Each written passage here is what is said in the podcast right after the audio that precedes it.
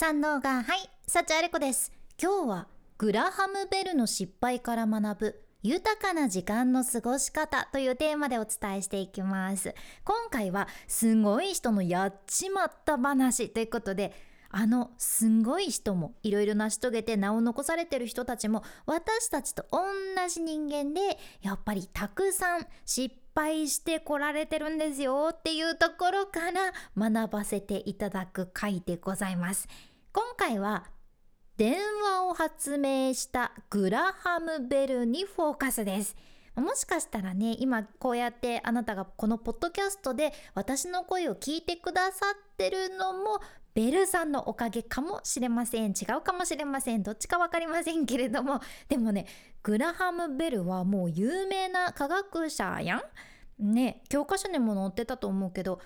彼は何を失敗したのか。ご存知でしょうか？これさ意外な失敗と言いますか？えまさかそれをやっちまったってベルさんおっしゃってるの？っていう話なんよね。そう。グラハム・ベルは電話を発明したのをやっちまったって思ったんですよ。え？そうでもねベルさん電話の発明して名前も知られるようになったし巨万の富を築いて大成功したのになんで電話の発明を後悔してるのかっていうことなんですよね。なんででしょうか？実はさベルが電話を発明したことでみんな直接会わなくても言葉を交わすっていうのができるようになったわけじゃん。便利やんね。えもうありがとうベルさんって感じやん。でもさ物事ってやっぱりいい面悪い面あって電話っていうものができることでその受けて受け取る方の都合関係なしにルルルルルルララララララララはないかもしれんけどリリリリリリって電話がどんどんかかってくることになったんよね。それまではお手紙とか直接約束してその日に会うっていう風な流れやったけどちょっとしたことでいきなり知り合いからルルルルルリリリリリって電話がかかってきてえ今今家庭菜園に集中してるのにとか今こうやって文章を書くのに集中してるのにっていう風になって電話がなかったらこの煩わしさなかったのにっていうことが起こったじゃね。これがもうまさにベルさん自身もあ電話の音しゃらくせーってなって 自分の予定がぐちゃぐちゃになると思ってさ電話を自分の書斎に置きたくないってなったくらいやったんよね。ベルさんはもうどうして自分は電話なんてものを発明しちまったんだっていうふうに後悔するわけじゃん。まさかのまさかの発明してそれに困ることになるとかさもう発明家にしか経験できない悩みだよなって思うけど、まあ、こういった葛藤があったんよね。でもベルさんが後悔することになるのはそれだけじゃないじゃん。まずねそもそもベルさんなんで電話発明したのかっていうことなんやけど別にベルさんはもうすんごい発明をして有名になりたいぜとか自分の名前をもう世界中に知らしめてやっぜとかじゃなかったんでしょ。その電話を発明するっていうのが目的だったわけじゃなくって当時ベルさんにはねある方その恋をしてるお相手がいらっしゃってその好きな相手っていうのがメイベルっていう方でねそのメイベルがちょっと耳が聞こえづらかった方だったそうででそれでベルさんはなんとか彼女と意思疎通を図りたくって声の振動を利用したコミュニケーション実現させようって考えられたんです。もうここがちょっとね発明家の天才的な発想というかなかなかね普通はそうだ好きな人ともっと話したいから声の振動を利用しとうとはしようとはならんやん。でもこの時ちゃんとベルさんは発明家らしくこうやって声の振動というのに注目したことでその電話の発想につながったそうなんやけどベルさんが28歳の時に電話のその基本原理を確立されたんよね。で本当はもうベルさんとしては本当はその電話の発明をきっかけに電話信号で聴覚障害者の方とコミュニケーションを取れるものっていうのを考えるはずやったじゃん。ベルさんめっちゃ優しいですよね。好きな人への熱い思いを感じるなって思ったけどただ実際現実はこんな風にはならなくってその電話の原理がバーンって世に発表されたらもう当然す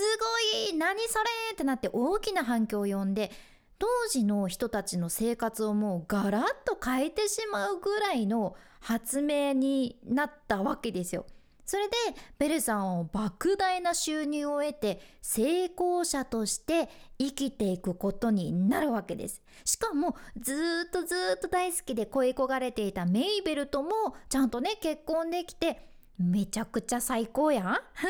えベルさんもう全てのものを手に入れたんじゃないですか？って思うんだけど実はベルさんこの自分の成功で苦しむことになったんですよ。電話の発明がうまくいってみんなから「すごいベルさんもうベルさんブラボーウェイ!」って称賛されるのはいいっちゃけどもちろんその中には嫉妬するっていう人たちもねおってしかもその特許権を争うっていうのも大変やったみたいでさとにかくベルさん毎日毎日もうそういったものに神経をすり減らすことになっちゃってつらいしんどいってなるんよね。もう正直ベルさんからすると自分の好きな発明ができたし大切な妻がいるともあとはどうでもいいのになっていう気持ち。人っていろんな人がおると思うけどベルさんはねあの有名な発明家のエジソンとはもう真逆の人だったというかエジソンはね割と広報とかもしっかり利用して自分の発明をうまくプレゼンしてねどんどんどんどん自分の発明を売っていって有名になるのもそこまでストレスじゃなかった人らしいっちゃけど、まあ、ベルさんはなんかそういうのいいですっていう感じ？自分の写真が雑誌に載るのも嫌やった。そうちゃん。いや有名になるの嫌。もう成功者つらい。大変って。自分が心地がいい生き方はこれじゃないんですけどっていう風に気づかれたわけなんです。そう。大切な気づきがあったんよねベルさんに。でもそこからは気づいたからにはねそうだこうじゃない。自分の幸せはこうじゃないと思ってもうあえて発表しない。プレゼンしないっていうことをとってねいい発明とかいいアイデアがポンって思いついてもただただベルさんは自分の個人的なノートにスラスラスラ書き留めるだけ。それでわあなんか我ながらいいアイディアだな。いやもうすごいこと思いつっちゃったんですけどふふふと言ってもう一人で満足したら OK ってなってね。でそれでよしじゃあ次のアイディアについて考えてみようって言って考えたら一人でねノートスラスラスラって書いて。わこれもいいアイディア。もうほんと自画自賛になるけどめちゃいいじゃん。じゃあ次って言って。それで自分だけで楽しまれたそうなんです。でも確かにこれだとねもう世の中にバーって出て何かこう他の人と比較されたりだとか嫉妬されたりだとか何か、うん、自分だけの発明だとかいう風なしがらみに、ね、悩むことがなくなるわけじゃん。そのお金の使い方としてもねもう晩年はベルさんその科学者の学術誌の観光とかに自分の資産をつぎ込んでそこに取り組まれたそうなんです。自分が好きな使い方自分の好きなことに使われとるんよね。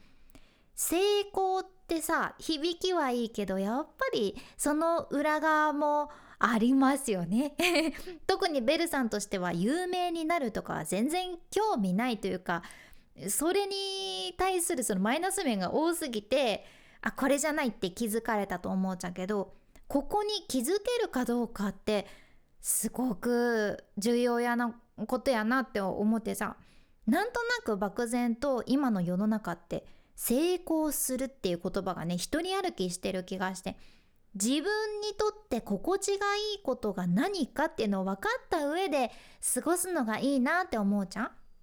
私も実はその以前の仕事はある意味ね表舞台に出て喋るっていう人の前に出て喋るっていうのでパッと見世間の人からはキラキラして見える華やかな仕事だったかもしれんけど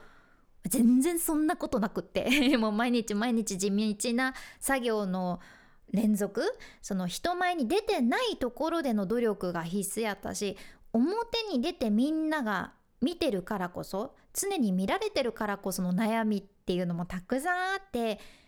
まあ一つ大きなことで言うと私はそのストーカー被害とかもあったことがあってさまあ、自意識過剰って言ったらそうなっちゃうかもしれんけどもそれからいつもね外に出たら自分の顔を隠して過ごすっていうのが普通になっていつもねどこで誰に会うかわからない不安とか誰に自分を SNS で投稿されるかわかんないっていうのもあってねほんと怖くて下向いて歩くのがデフォルトやったんよね。もうキャップも深くかぶるしでも島暮らしを今始めて半年以上ぐらいになるけどさ最近までそういった歩き方をしていた外をそんな風に顔を隠して歩いてた気持ちも忘れちゃってたぐらい島ではねそういえばもう堂々と行動してるなって 気づいて、うん、今自分の心地のいい時間を優先できていて、まあ、自然を感じながらゆっくり過ごせて幸せだなって思うじゃん。もちろん私は前の仕事も大好きですっごくやりがいがあってねそこで幸せを感じてたけどやっぱり自分の本来の性格に合ってるかどうか自分が好きなことなのかどうかって大事ですよね。だから自分にはもっと他の形でここと関わったりもっと自分に合った形でできることがあると思って私も今ね一生懸命できることで動いてるんやけどそう成功してる成功してないとかそういった定義ああんまり関係なくてまあ成功してる状態がもう人それぞれやしね 定義できないと思うしそれより何より自分にとって心地がいいっていう感覚を今持ててるかどうかっていうので考えてみるのも一つかなって思ったしこれをベルさんに学ばせていただいたなって思ってます。今回の内容もちょっとでも何か参考になればすごく嬉しいです。このポッドキャストではあなたの耳と心をゆっくりほぐして毎日ご機嫌に楽しく過ごせるヒントこれからもシェアしていくけん。もし今日の内容がちょっとでも役に立ったらあなたの大切な人たちにもベルさんこうだったらしいよってシェアしていただけたらすごく励みになります。これからも最新のエピソードを聞き逃さないようにフォローボタンポチッと忘れずに押しておいてください。君に幸あれ。ではまた。博多弁の幸あれ子でした。